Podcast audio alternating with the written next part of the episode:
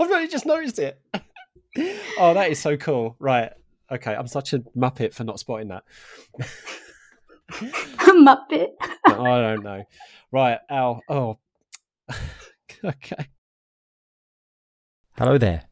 My name is Kit Rackley. My pronouns are they, them, and this is Coffee and Geography.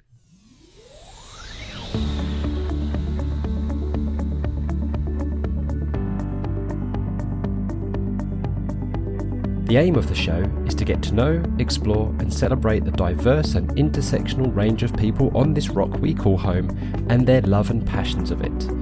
We'll find out why guests identify as geographers, and if they don't exactly, we'll have fun exploring all the myriad of ways that connects their life to geography. So, pour your favourite brew, get cosy and listen in. Oh, and don't forget to subscribe and follow us on Twitter at CoffeeJogPod. Off we go.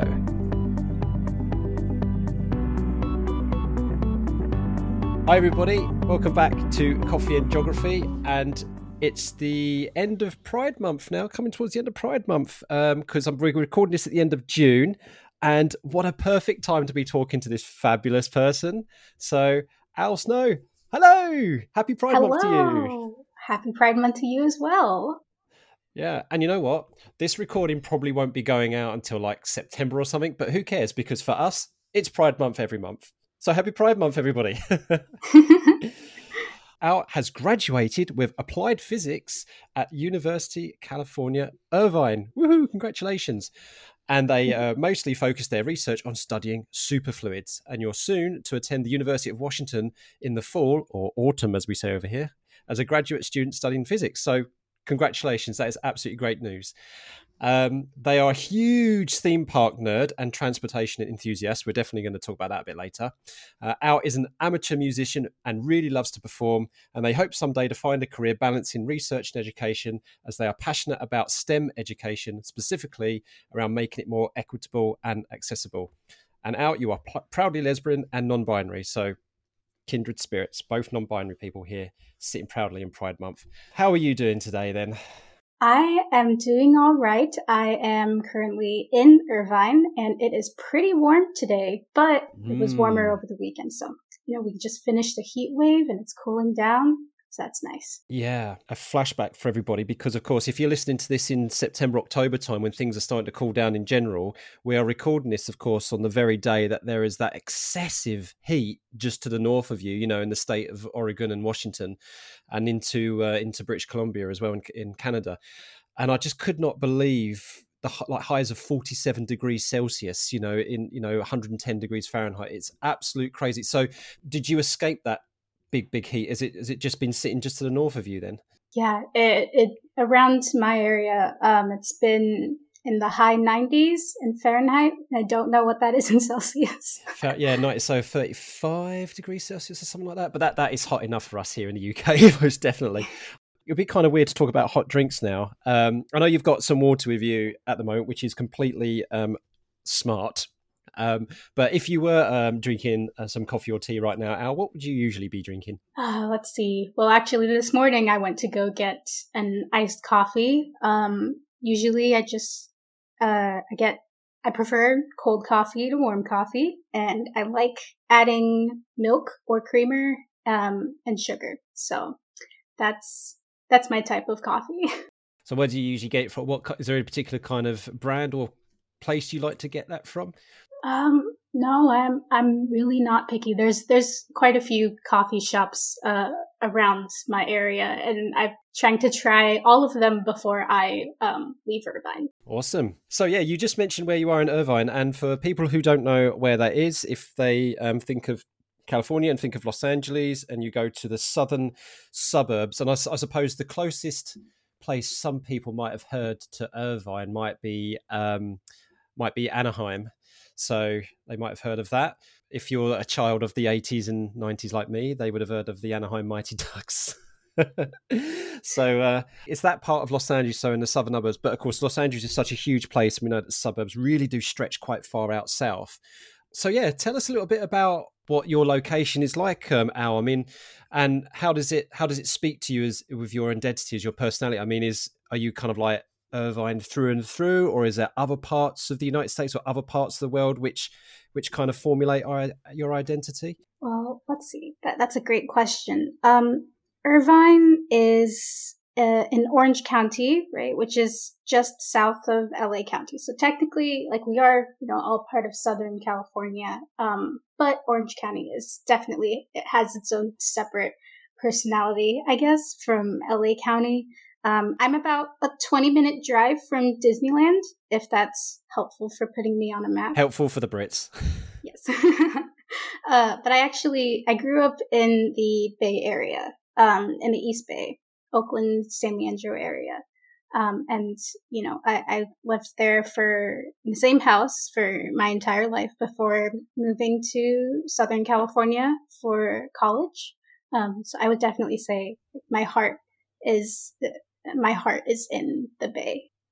Mm. Yeah, I know how that feels. I mean, a lot of people listening to this know that I spent some time in the San Francisco Bay Area, and living out of an RV or in an RV in Berkeley for a few months while working at the Exploratorium. And we'll move on to talk about that, actually, because the Exploratorium is what we have in common. Mm-hmm. So for people who don't know what the Exploratorium is, it's a hands-on, well, not really much for the past year, but it's historically a hands-on interactive science museum where you go around and you discover scientific phenomena for yourself. And, you know, as you can imagine, there's loads of events that take place there. But one of the things I loved about the Exploratorium is their social programs and their community-based programs. And one of the lovely things that I was a part of was this resilience thing that they did, where they talked to local communities and they had awareness campaigns about the communities in the Bay Area, you know, particularly with, say, climate change, and like the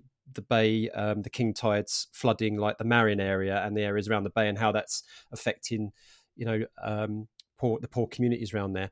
And one of the things that they've been doing recently, taking advantage of the pandemic situation, is something called STARS, which is you're an intern for, and you've been doing that from Irvine. So tell us a bit about STARS and how you came about to do that, because I love it. I absolutely love it.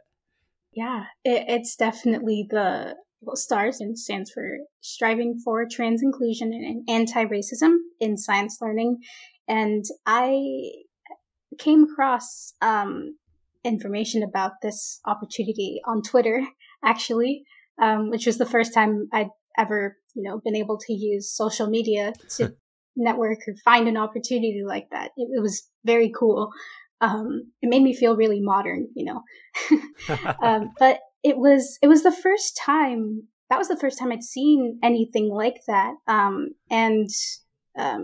This came about at a time when I personally was working on finishing up my applications for grad school, and in all of my applications, I wrote about how passionate I was with trying to improve STEM education, you know, in terms of, like you mentioned, equitability and accessibility.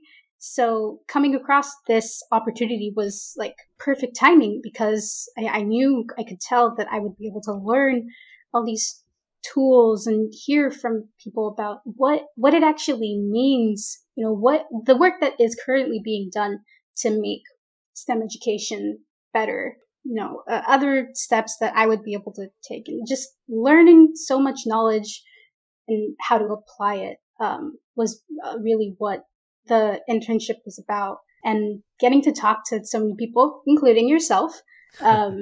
You know, it was an amazing experience for sure.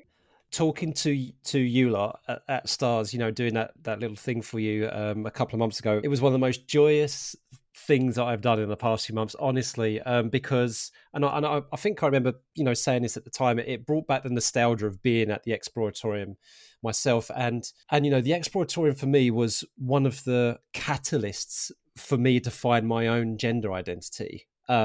You know, I was already questioning my gender before I went to San Francisco, but it was being at the Exploratorium and hanging around such a range of diverse people there and seeing what it was doing, maybe kind of come more at peace to myself and more in tune with myself. And it's a shame that you've not set foot in the Exploratorium for this program, for the internship, because Otherwise, I'd be able to describe for you. But if you ever manage to get there, go upstairs into the upstairs offices.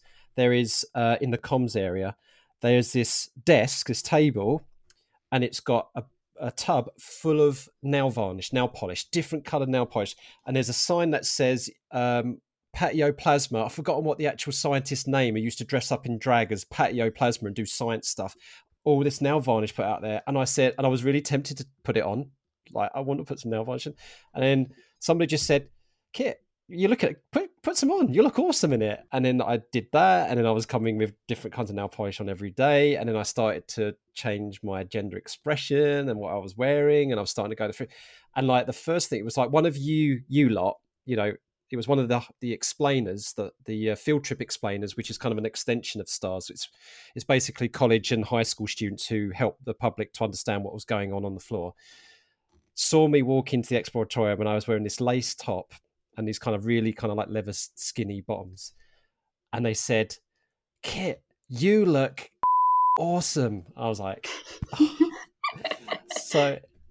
yeah, so when I talked to you in the STARS, I was just like beside myself. A, because of nostalgia. B, because you were just amazing people to engage with, and it just recalled like the passion and the ambition, and the beauty of the diversity of people at the Exploratorium, and just the engagement that you lot had, the joy and that what you were doing now. So, I just want to say thank you for everything that you've been doing, and also obviously shout out to Sal Alper for everything they've done. And all of your fellow stars, and just say, hi, Exploratorium stars, you're all amazing. We love you.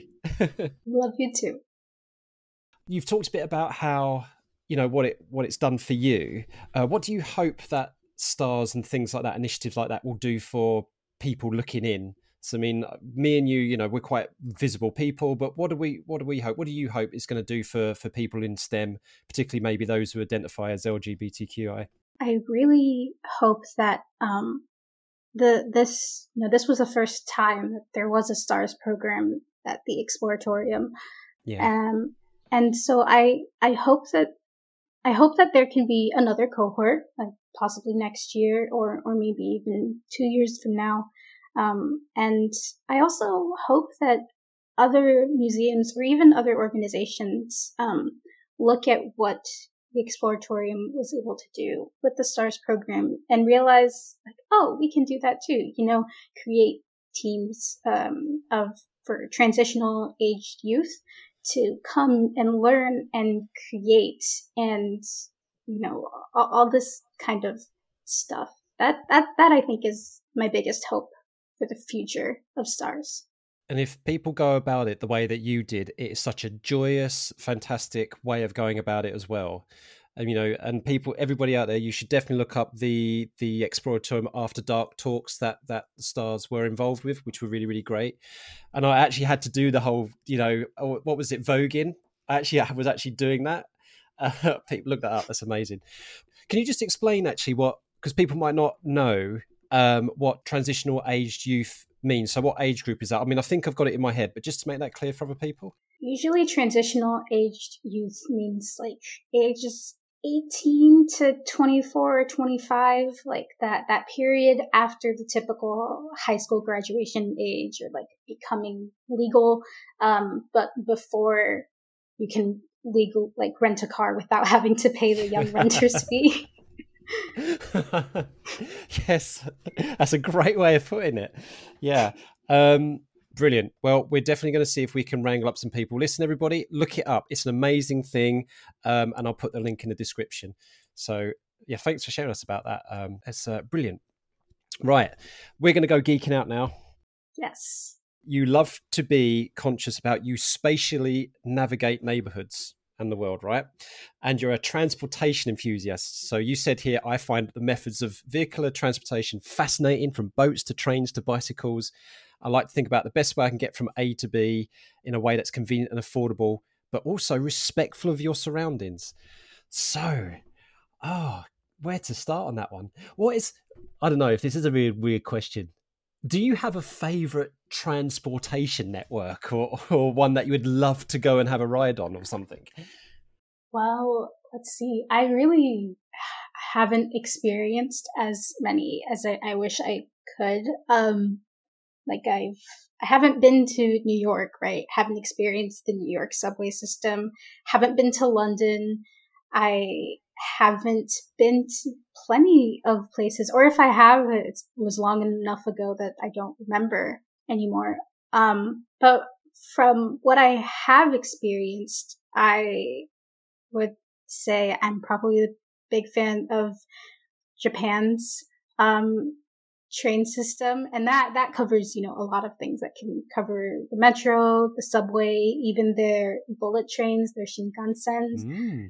But I am a fan of Japan's transportation system.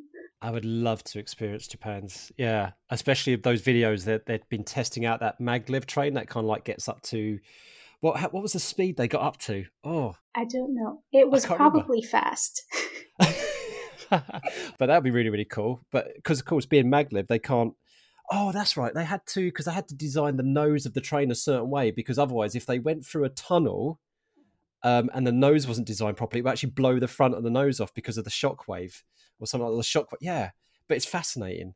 That's why they've got really pointy noses, apparently. Yeah, make it super aerodynamic. Yeah. Okay, Al, well, in that case, if you ever do make it over here to the UK, I'm taking you on a tour of the London Underground, right? Yay! I can't wait. Yeah, I took a class back in January, February, that was all about transportation and the environment. And I learned a lot about, like, what it takes to have a successful transportation system, because I hadn't realized it before this class, but in order to have a transportation system that, you know, is effective and accessible, it requires a lot of planning on the part of the city in terms of designing a city layout, and, you know, making sure that things like aren't too far apart, because otherwise you do need a car, and making sure, you know, there's enough different options, like not just trains, but also buses. And if someone has a bike, making sure that they can take their bicycle on the train too. Yeah, I feel like I'm talking in circles now, but there's a lot that goes into having like good transportation, and that requires equal part from everyone involved in planning a city. So when you do move from A to B, you say that you try to be more careful to your surroundings and to your environment. So what does that actually mean to you? So when you're getting from A to B, what do you consider is doing it in a respectful manner to your surroundings? I haven't taken the bus since the pandemic, but prior to the pandemic, I took the bus to get around pretty much everywhere. And, you know, when I would transfer between buses, or even when I was on a bus, I would like keep my head up and not bury my head in a book or in my phone, and just watch, you know, the people and the stores that we passed by. And there's a lot to notice. And when the pandemic hit, I wouldn't leave very much. And when I did, I would ask my partner for a ride, and she would drive me. And as we would drive to these places that I used to take the bus to, point out something and say like, oh, you know, that's where I met someone and we talked about this cool thing, or like, you know, tell her little stories and tidbits of information that I gathered. And, you know, a lot of stuff that, like, if you drove right by, you would never have that. Yeah. And I think that's definitely something that is important to me when it comes to transportation, is like acknowledging surroundings, noticing things. It just makes it all better, I guess. I really, really like that, Al, because, yeah, I just, as you were talking, I was just thinking to myself, if we don't pay attention, we're not able to make connections to places. I mean, you know, a lot of people listen to this are geographers, and I think that's going to resonate with them a lot. And I think because life goes by so quickly, and it literally goes by so quickly when you're in a car, you know, and things just flashing past. But if you slow down and you make a connection with a place, then you start to generate memories, you know, for better or worse. You start to generate connections, and then you start to generate stories. And then, of course, stories can form personality, character, identity. And that's just love. I'm just picturing now you and your partner just being in a car, and rather than just like letting things flash past, you're engaging with the surroundings because of having immersed yourself as you've been going past on a bus or waiting at a bus stop. Yeah. And making more personal experiences just enriches all of our lives. So it's a nice thing. Yeah. And I'm guilty of it too. About sometimes the need to slow down, I've got to do more of that. And I think, it's having your head up and not burying your head in the phone is right. I'm going to making a public pledge to you and everybody listening, right? The next time I go out for a walk or anything like that, I'm leaving my phone at home, because I am guilty of one of those people who's always looking down at their bloody phones. Right. So I've made a promise to everybody. It's now on air. I'm going to segue into something else that I know that you're a big lover of, because getting from A to B is great, but what about going full circle on a roller coaster and theme parks and things like that? So that's getting from A to B, but in almost a spiritual or an emotional and adrenaline filled way, rather than some moving in space. So yeah, I love theme parks too. Are you a thrill seeker kind of theme park person, or are you kind of just the general kind of atmosphere of the theme park type person? I do appreciate a good thrill every once in a while, but I know I'm still young. I'm only 21, but I already feel like, oh my goodness, I'm getting old. I used to be a lot better about riding thrill rides, but it's starting to take a toll on me, which I know is silly to say since I'm so young. But I'm definitely more of someone who appreciates just the atmosphere and the environment and the theming and the experiences more than like roller coasters. I totally get what you're saying now about the whole, because as I've got older, you get more of a sense of your vulnerability, that you're not invincible anymore. Of course, when you're young, you feel a bit more, you're taking risks and invincible, and you want to go on everything. You don't mind going on things that turn upside down or turn you inside out. But as you get a bit older, you're like, I don't want to go. Yeah, I have to take a seat. Like after those like whoop-de-doo roller coasters, I have to take a seat, drink some water. Let's rest for a few minutes. You can always frame it as, I'm just absorbing the experience that I've just had. It's all good. Oh, yes. You're absolutely right. I can frame that next time. So what's do you have a favorite theme park then? Is there one that you've visited that you absolutely adore, or is there one that you'd love to go to? Wow, that's a good question. Well, I grew up on Disney.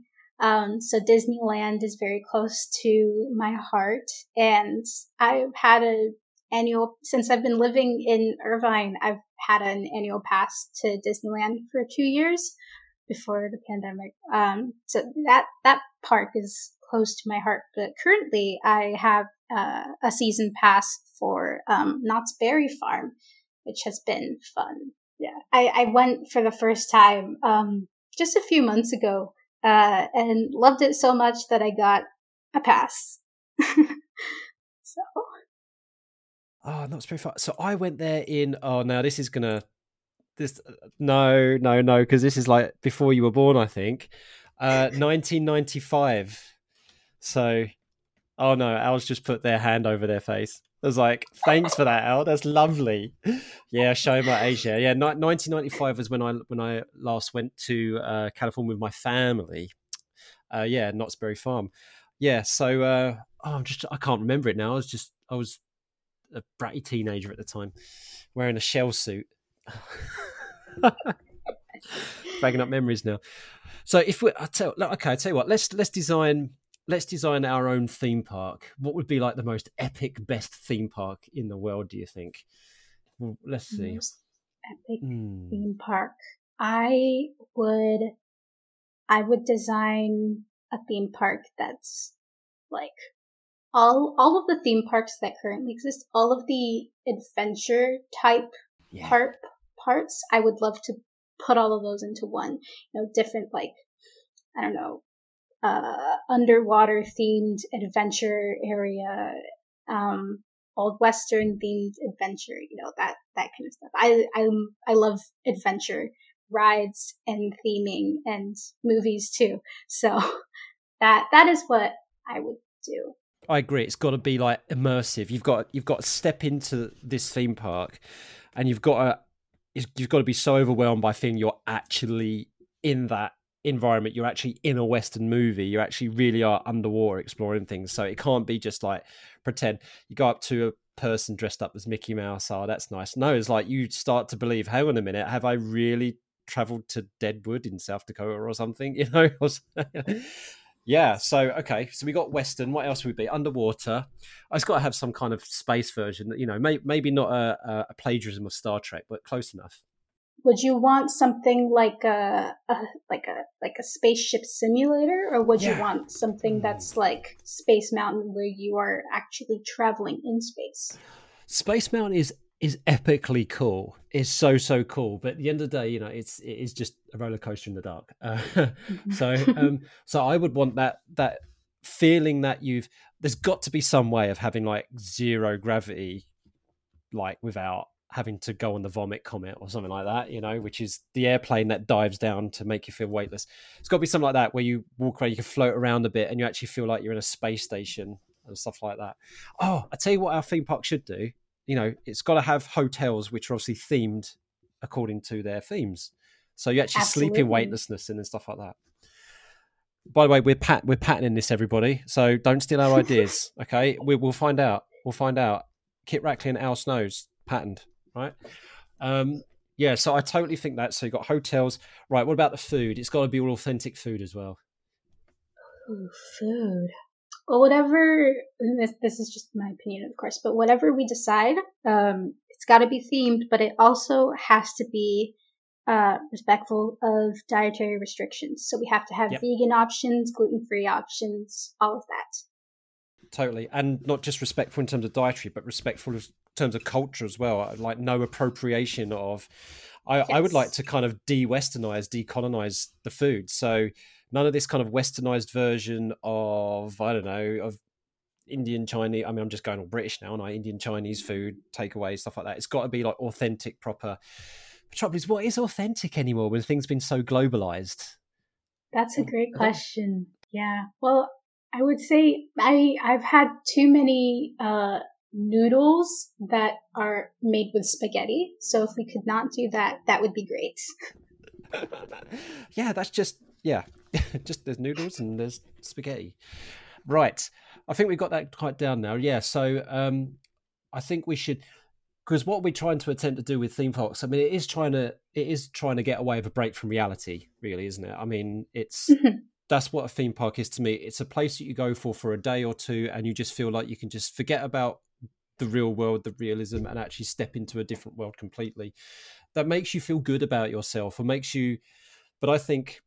me being an educator, and you probably feel the same way as well. I'm not sure, but there's got to be some kind of moral to the experience as well, I think. So I think the final thing we should think of, Al, is what would the moral to our theme park be? What when people leave our theme park, they feel they've had an experience, and they feel we're getting really deep now. I like this question. The first place my head goes to, right, is we want this place to be, as you said, a place for people to escape from reality, escape all of their problems of the real world. But I think after they come and visit our theme park, I would love for them to feel empowered, so that they feel like they can take on their problems that they were running away from. Yeah. Oh, a theme park which is a genuine therapeutic experience, fun and therapeutic. In fact, that's what we should call it: fun and therapy. I don't know. That sounds a bit too prosaic. I don't know. Can you have something prosaic with the word "fun" in it? I don't know. We'll have a think about it. Right. Okay, everybody. So what Al and I are going to do is I'm winking at Al to say it's not a serious suggestion, but what we'll do is that we'll go away, we'll come out, and then we'll do another episode, and we're going to lay out our total plans for a theme park for you all. Okay. So there. You've heard it here first, everybody. That's cool. Right. But I tell you what, I know what you can do for us though. You can kind of be almost like the engineer, and or kind of like, because you are a person who has been studying, you're interested in studying things about condensed matter and material science, studying physical materials and atomic structures. And I like what you said here. Atomic structures feel very small compared to what is basically the whole world, which is quite profound, really. But for people who are not quite, because I admit I'm not 100% sure myself, what is material science? That's a great question. Yeah, I'm just a student, right? No expert, nothing.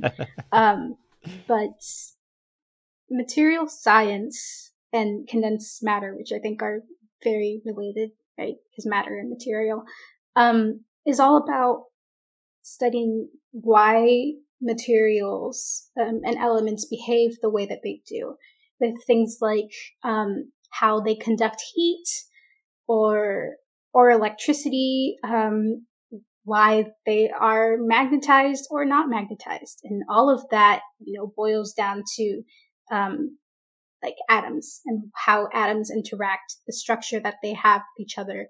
And so that's how I would define condensed matter / material science. That's so cool. That actually reminds me of a book. I've still got it on my bookshelf, actually. Yeah.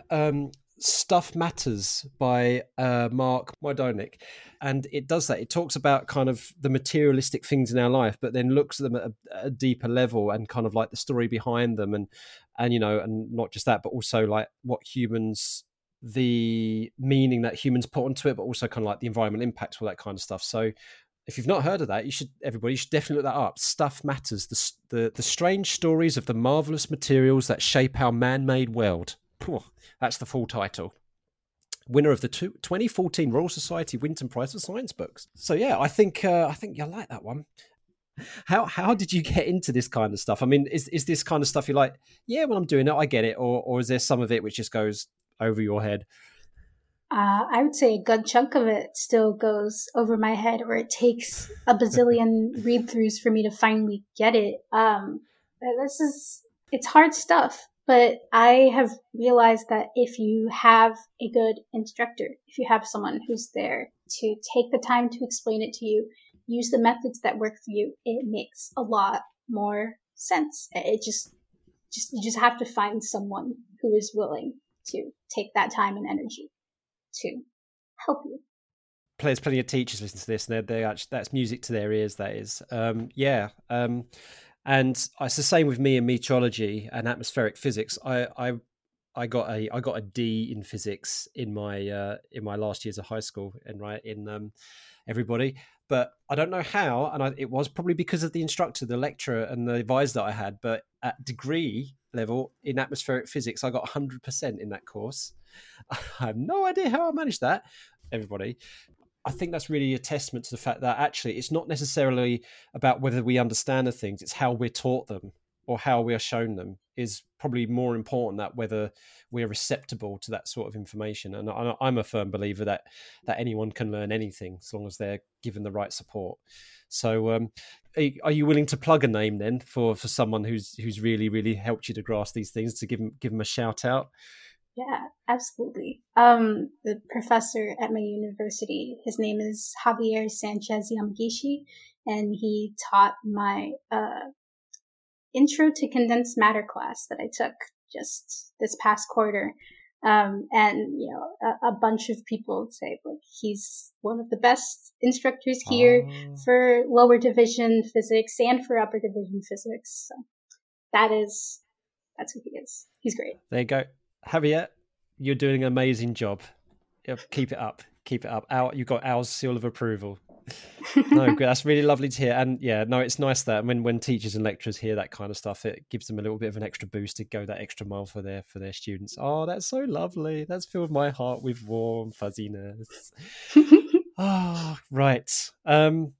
Okay. We're coming towards the end of our chat now, but I've had so much fun. This has been really good. And it's been nice. You're actually the first guest that we just like kind of like riffed off each other in terms of like creative something like a theme park, you know, that was just completely off the bat. We just went for it, didn't we? That was really lovely. I love that. So I'd love to have done that a bit longer, but We're going to end with a little thing that we do called We Are All Geographers, where the guest of the previous episode challenges the next guest with a word that they've got to try and link with geography and connect to the world and stuff like that. But before we go on to give you this, well, you're probably going to find out what the word is now because of what we're going to talk about. But to lead into that We Are All Geographers segment is the one last thing I want us to talk about is that you say that you're an amateur, because you put it in brackets, so everybody, I'm doing that quote thing in the camera, right, that you can't see.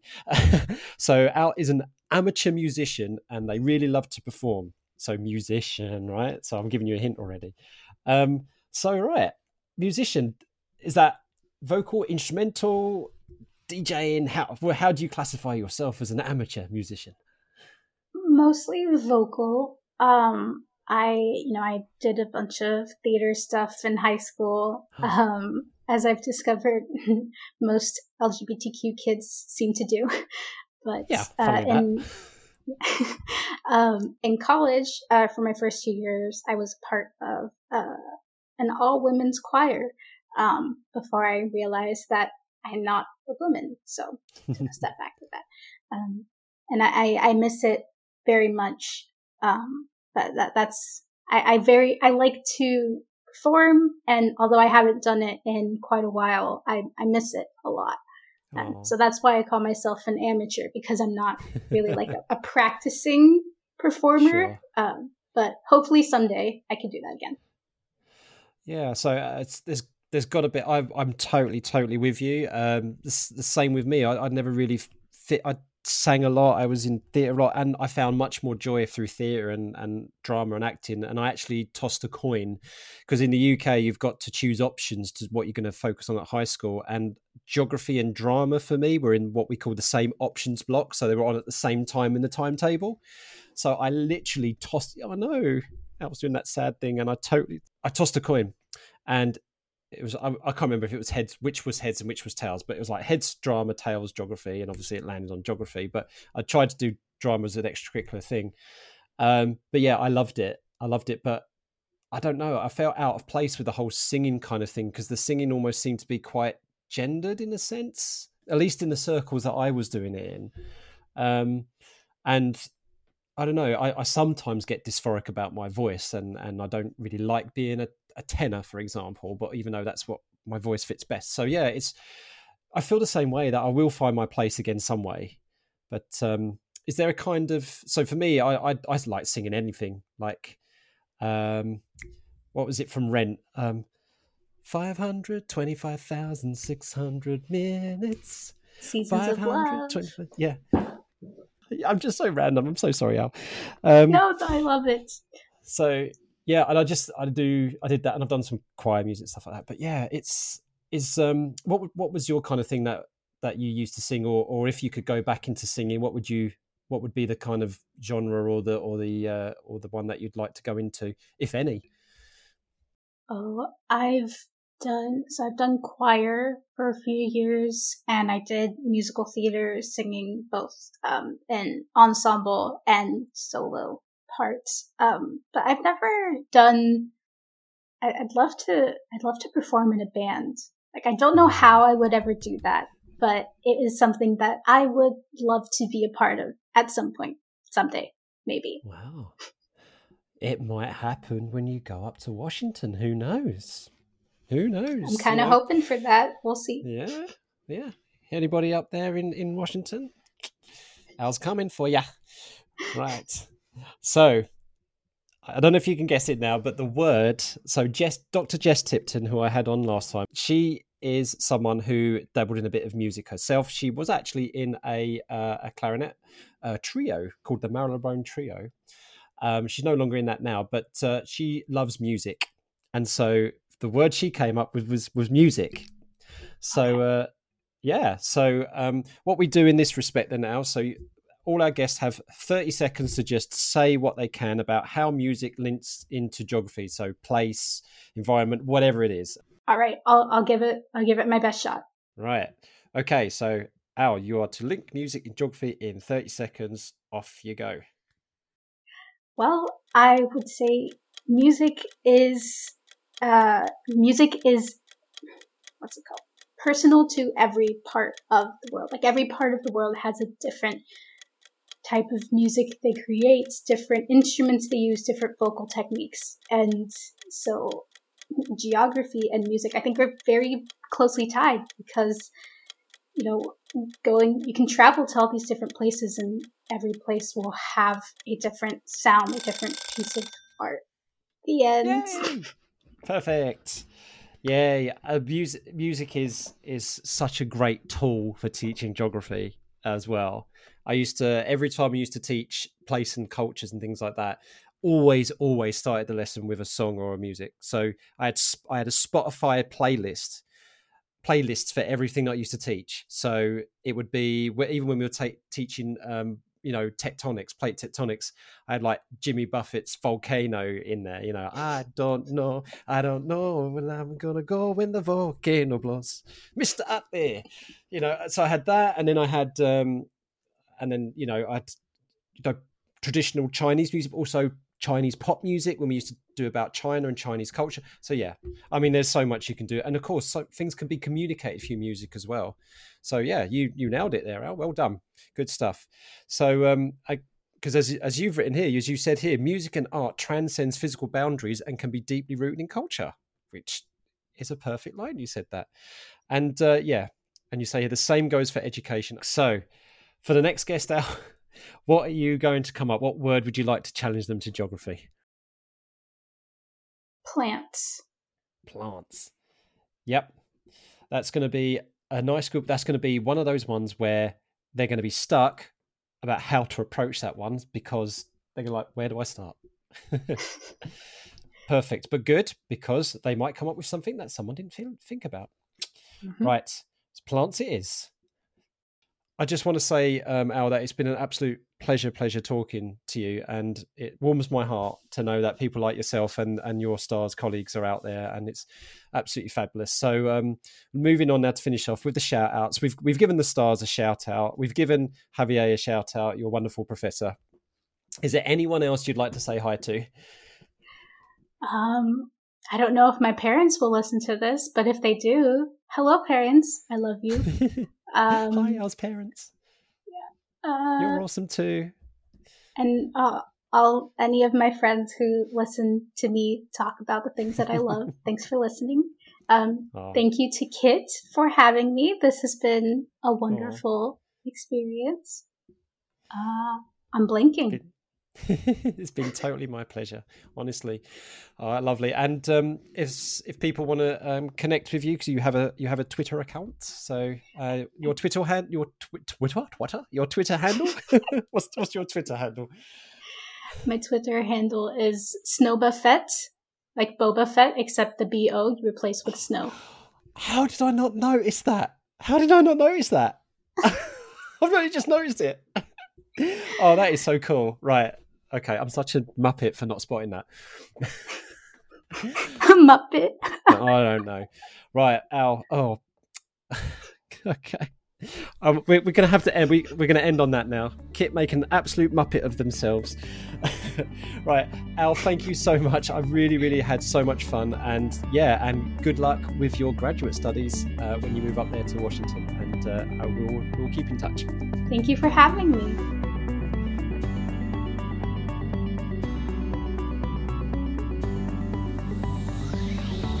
Thank you so much for listening. We hope you had fun. If you haven't already done so, please subscribe so more stories and experiences can drop into your favourite podcast app. If you fancy being a guest or have any feedback, follow us on Twitter at CoffeeGeogPod and send us a DM. Or you could email coffeeandgeog@geogramblings.com. Until next time, keep geogging.